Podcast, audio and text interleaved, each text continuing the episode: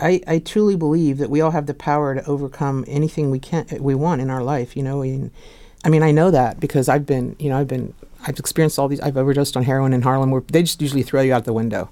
But you know, for some reason, I was revived. You know, and um, shot, stabbed, all these different horrible things that you could imagine in New York, and but but carrying it all inside like that, you know, you don't don't carry it and don't carry it. You know, put it down, and you can you can whatever you're holding inside, you know, you can you can put it down and you can move forward with that, you know.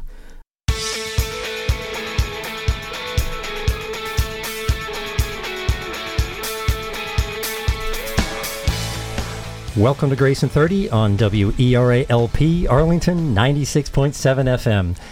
This is Ed Melick, and I'll be joined tonight by my co-host Sal Dietrich. Sal, what's shaking?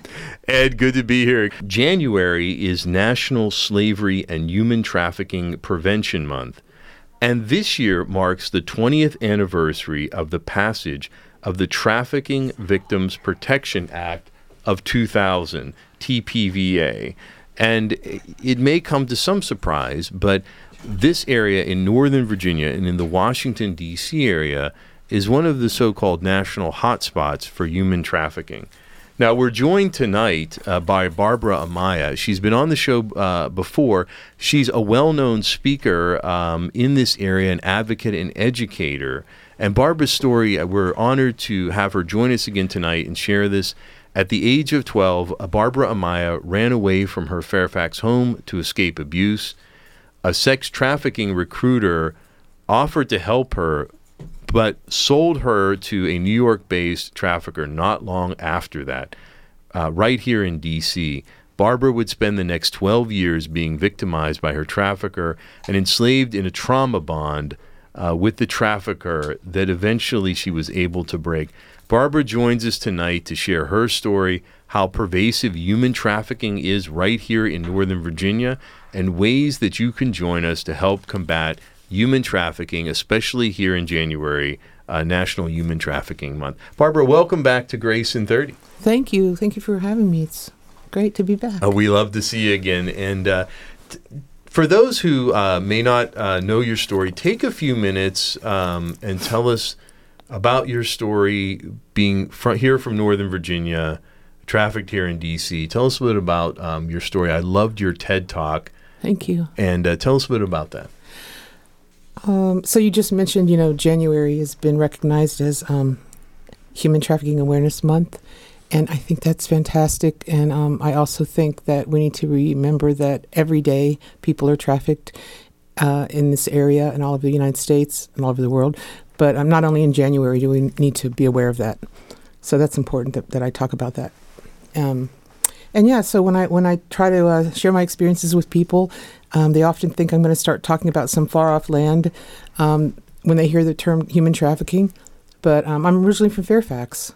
Somebody commented once um, at, some point, um, "Wow, this this this young girl was from one of the highest cost of living areas in the United States."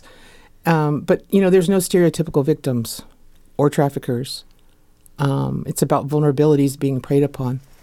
And so, I want to talk about that. You you were then you ended up in New York City and ended up being trafficked there for about a decade before you broke free. Tell us about that part of your life and how you eventually uh, broke free from from the bonds of human trafficking. So I was, um, I, you know, as a child, I went through different things that no child ever should, and I and I and I ended up um, being very vulnerable. I was in foster care and all this stuff, and um, I ended up being um, targeted and uh, actually handed over to a trafficker from New York.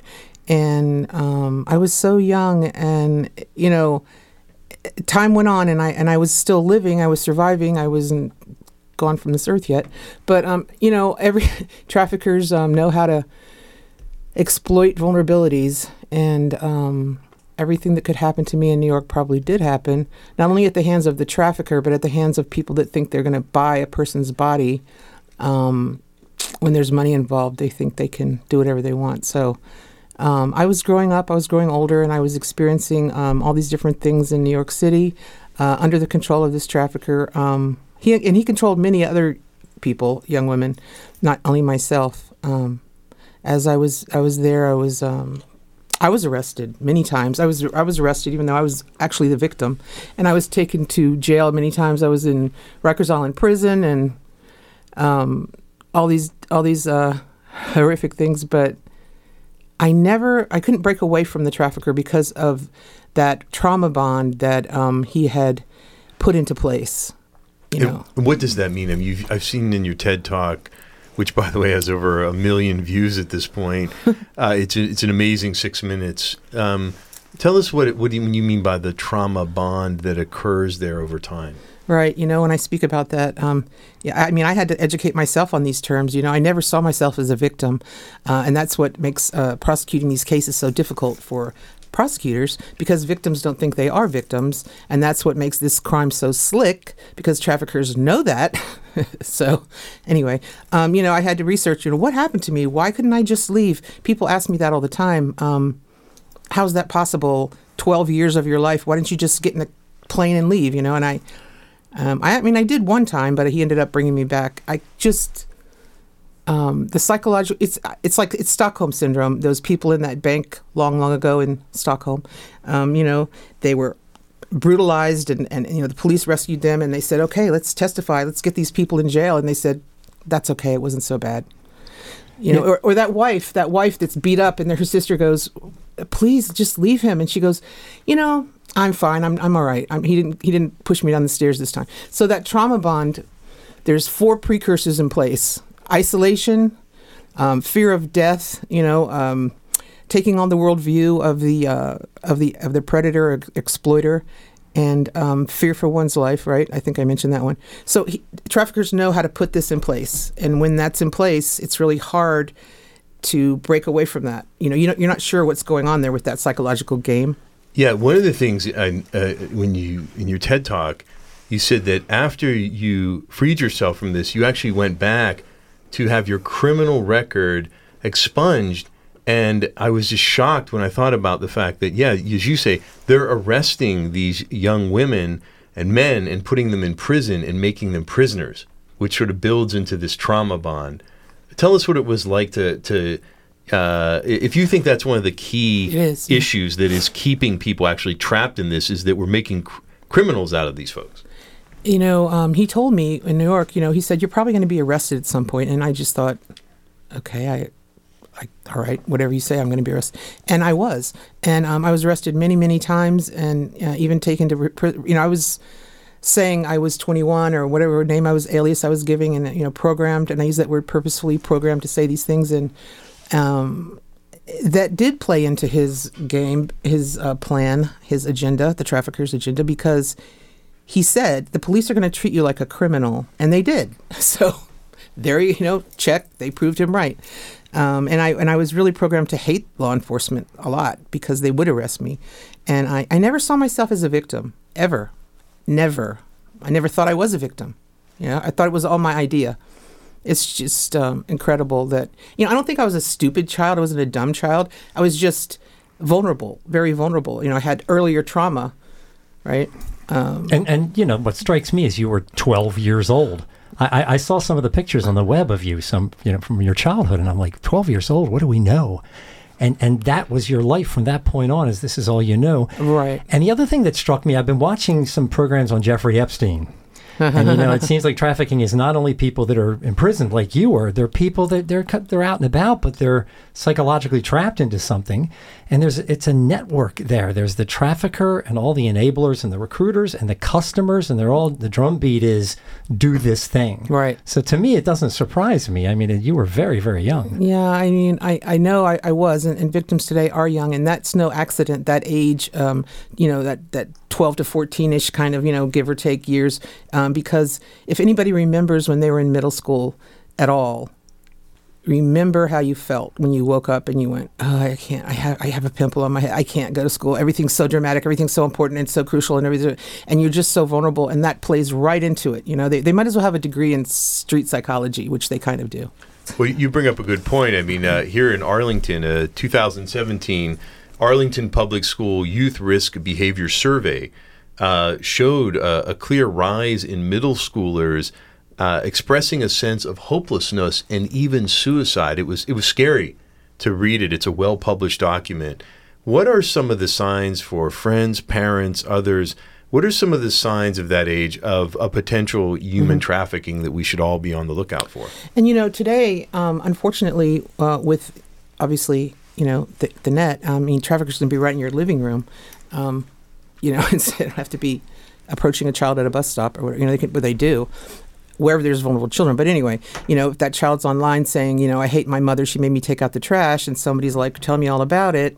Next thing you know, um, they're isolating. You know, there's there's signs that um, go into other areas, but there there's no you know red letter T on the victim's you know trafficking victim. But but there are certain signs like isolating, um, you know, uh, digital devices. There's children being trafficked right now that live at home. They're living Yeah. at home, going to school, coming home, and they're being trafficked, and they're not talking about that. Because once again, they don't think they are a victim. They thought it was all their idea. Then shame comes in, and then they- they're never going to talk about it. So isolating, um, just cha- major changes in behaviors. You know, um, maybe digital devices you didn't know they had, um, amounts of cash. Um, but I, I, think behaviors too, because when I was 12, I before I ended up in New York, when I was experiencing the trauma that I was, you know, I was. I was walking in my sleep. I was. Uh, I wouldn't go to school anymore. I was isolating. There was clear signs that something was wrong with this child. You know, um, so if you feel that something's wrong, it probably is.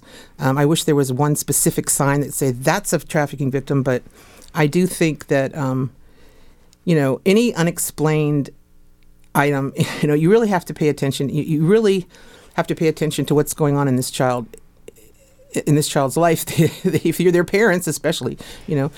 It- it's it's very tough because we had a young young boy come on the program who was bullied severely at a middle school, uh, and he his his mom just you know the, the kid learned how to push them off, and, and they, they saw dramatic changes in his mood and all, but they just wouldn't say anything. There you know this tension between teens or That's tweens right. and parents, and and everyone's walking on eggshells, and yet the stakes are extremely high. You know he, he was at school getting his you know getting pounded and and you were being trafficked and you know all these different things happen and people don't step forward and say something and it's uh I don't know. I guess part of the advice you're saying is have courage as parents. Have- step up and say something. have step up and say something. And um, you know that age. Once again, that's no accident. And traffickers have figured this out long, long ago. You know that kid is, is doesn't want to talk to their parents. They're isolating from their parents. They don't. They think they don't want anything to do with their parents. So they're playing right into that mindset.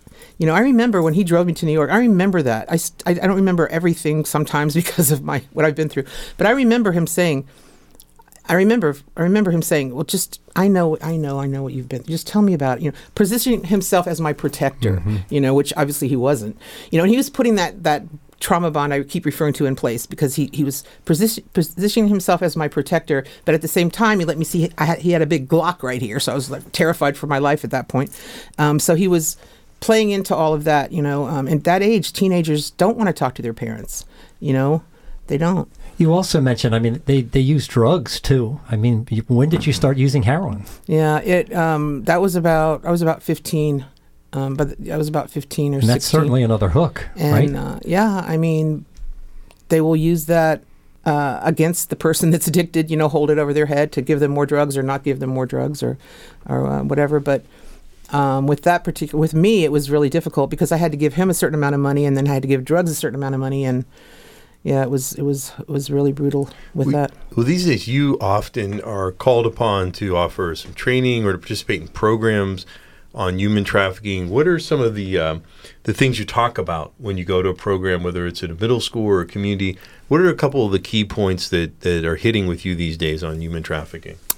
Um, I yeah I do I have multiple different trainings. Um, I just spoke at the um, Att- Attorney General's s- s- summit and I, a couple weeks ago, and I was at um, New Jersey. I think last week it was at um, a keynote at an event. Uh, uh, once again, an Attorney General. Anyway, but um, I always talk about time a lot lately. Just I, I kind of try to listen to that inner voice and what I should talk about. That makes any sense. But I think uh, nobody has time today. Time is is really missing. Nobody has time. So for me, when I was um, heavily addicted to heroin, I, I, I was probably five foot nine, 99 pounds, probably going to die. And I walked into this clinic, and the person at the front desk, it was she wasn't a doctor, a therapist. She wasn't. She was just a receptionist. But she gave me time, and she made me feel like I mattered. And she gave me eye contact, and I really felt like she really cared. I really felt it. I did.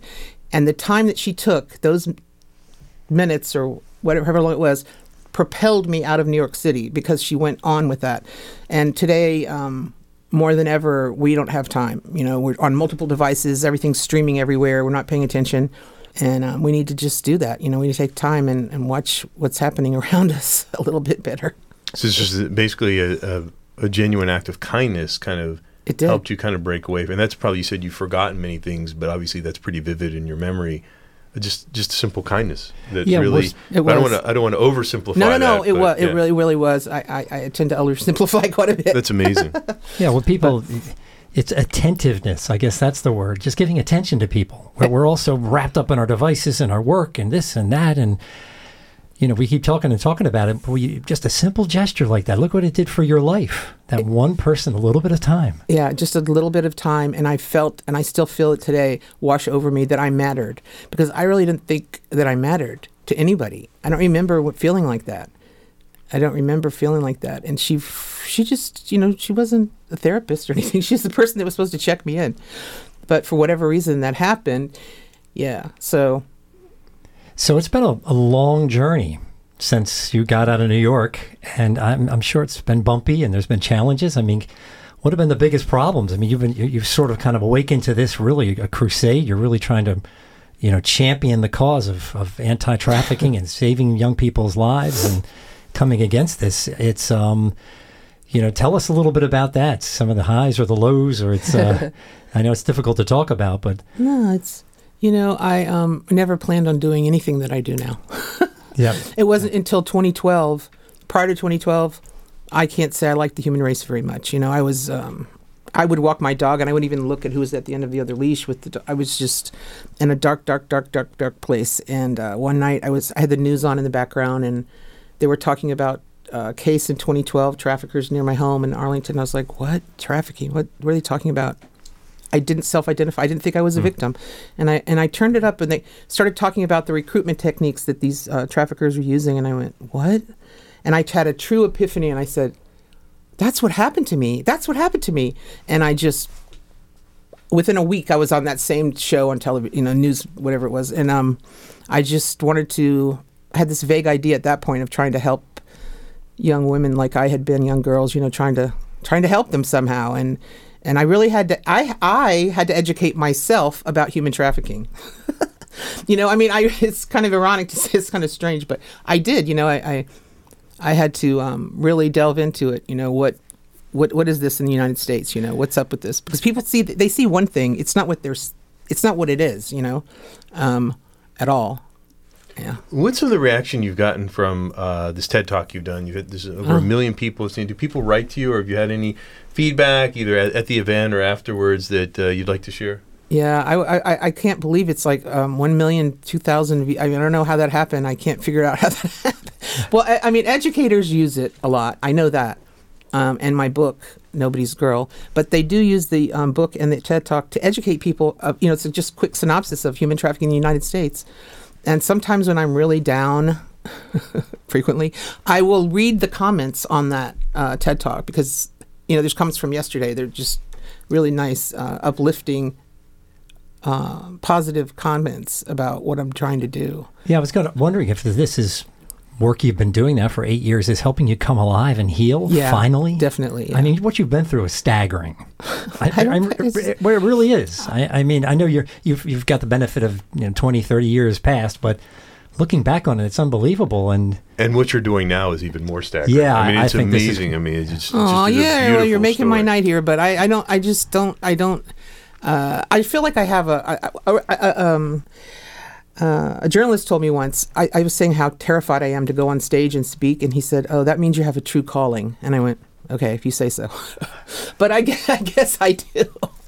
you know, ever since 2012, it hasn't slowed me down, you know, so I'm just going to keep going, you know. Well, you've written a, a graphic novel series called The Destiny of Zoe Carpenter. W- what are you trying to teach and offer people in, in that about the character of Zoe Carpenter and, and what's going on there? I was trying to reach that younger, you know, chil- I was trying to reach children about human trafficking, and, I, and I'm never overly graphic pe- in, in my writing. And people have said, "I'm so glad you edited out the profanity." I'm like, "Well, there wasn't any in there to begin with, but okay, thanks." So the um, the comic book series um, the graphic novel series. It has it, it's a it's about a superhero, a middle aged school crime fighting superhero, Zoe Carpenter, that discovers a magical medallion and her long line of crime fighting superheroes and her sidekick Carl, who's a boy, who morphs into dog form, and it's they have all these superpowers. But the first day of the first volume one is about middle school, the first day of middle school, and the teacher tells them, um, "You're all going to write a report about." human trafficking. So there's on the blackboard illustrations in the in the in the graphic novel. There's you know fa- real facts about human trafficking, and it has an accompanying curriculum. So I was trying to get it into different school systems because um, Virginia has mandated that they teach uh, about you know human trafficking in, in the school system. So and then my memoir too. Yeah. You've battled uh, cancer. You, you've dealt with human trafficking. You've been addicted to heroin. What's a message to people who are suffering or just feel absolutely hopeless right now? I mean, to We- come